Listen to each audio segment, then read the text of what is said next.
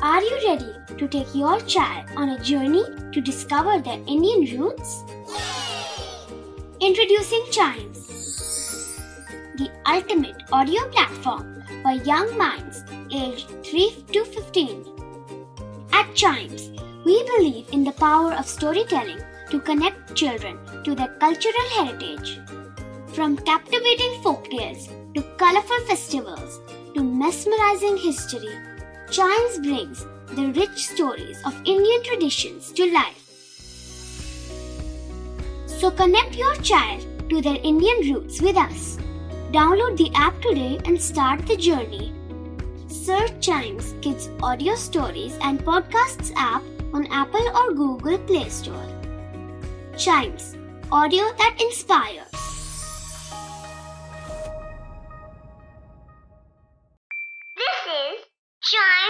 Radio original podcast. This podcast is all about books and kids, where we review and recommend a great book from our Chimes bookshelf for our young friends. In this episode of Chimes Bookshelf, I have yet another book by Beatrix Potter. Yes, we are reviewing the books by this amazing author, and this one is The Story of a Fierce Bad Rabbit. Yes, it is a children's book, also illustrated by Beatrix Potter, and it was published in 1906.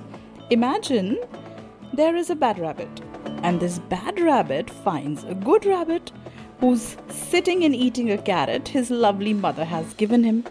Now, the bad rabbit also wants the carrot, and in order to have the carrot, he starts fighting with the good rabbit. Good rabbit runs and hides somewhere, and then a hunter comes. And the hunter notices this bad rabbit sitting on the bench and thinks that it's a bird. So the hunter fires. But what exactly happens? Where is the good rabbit? Where is he hiding? And what happens with the bad rabbit eventually? Well, to know all this, you have to pick up a copy of this book and read it The Story of a Fierce Bad Rabbit. What does this story teach us, by the way?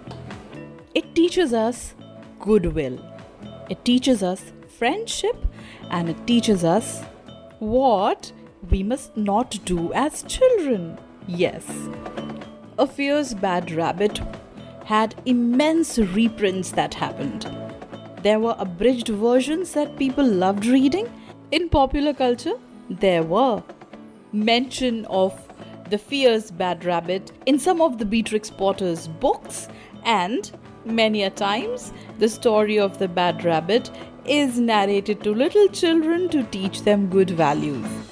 So, if you're liking the reviews of our books, do share it with your friends. And to know about other books that we review and recommend, listen to more episodes of this podcast, which is Chimes Bookshelf.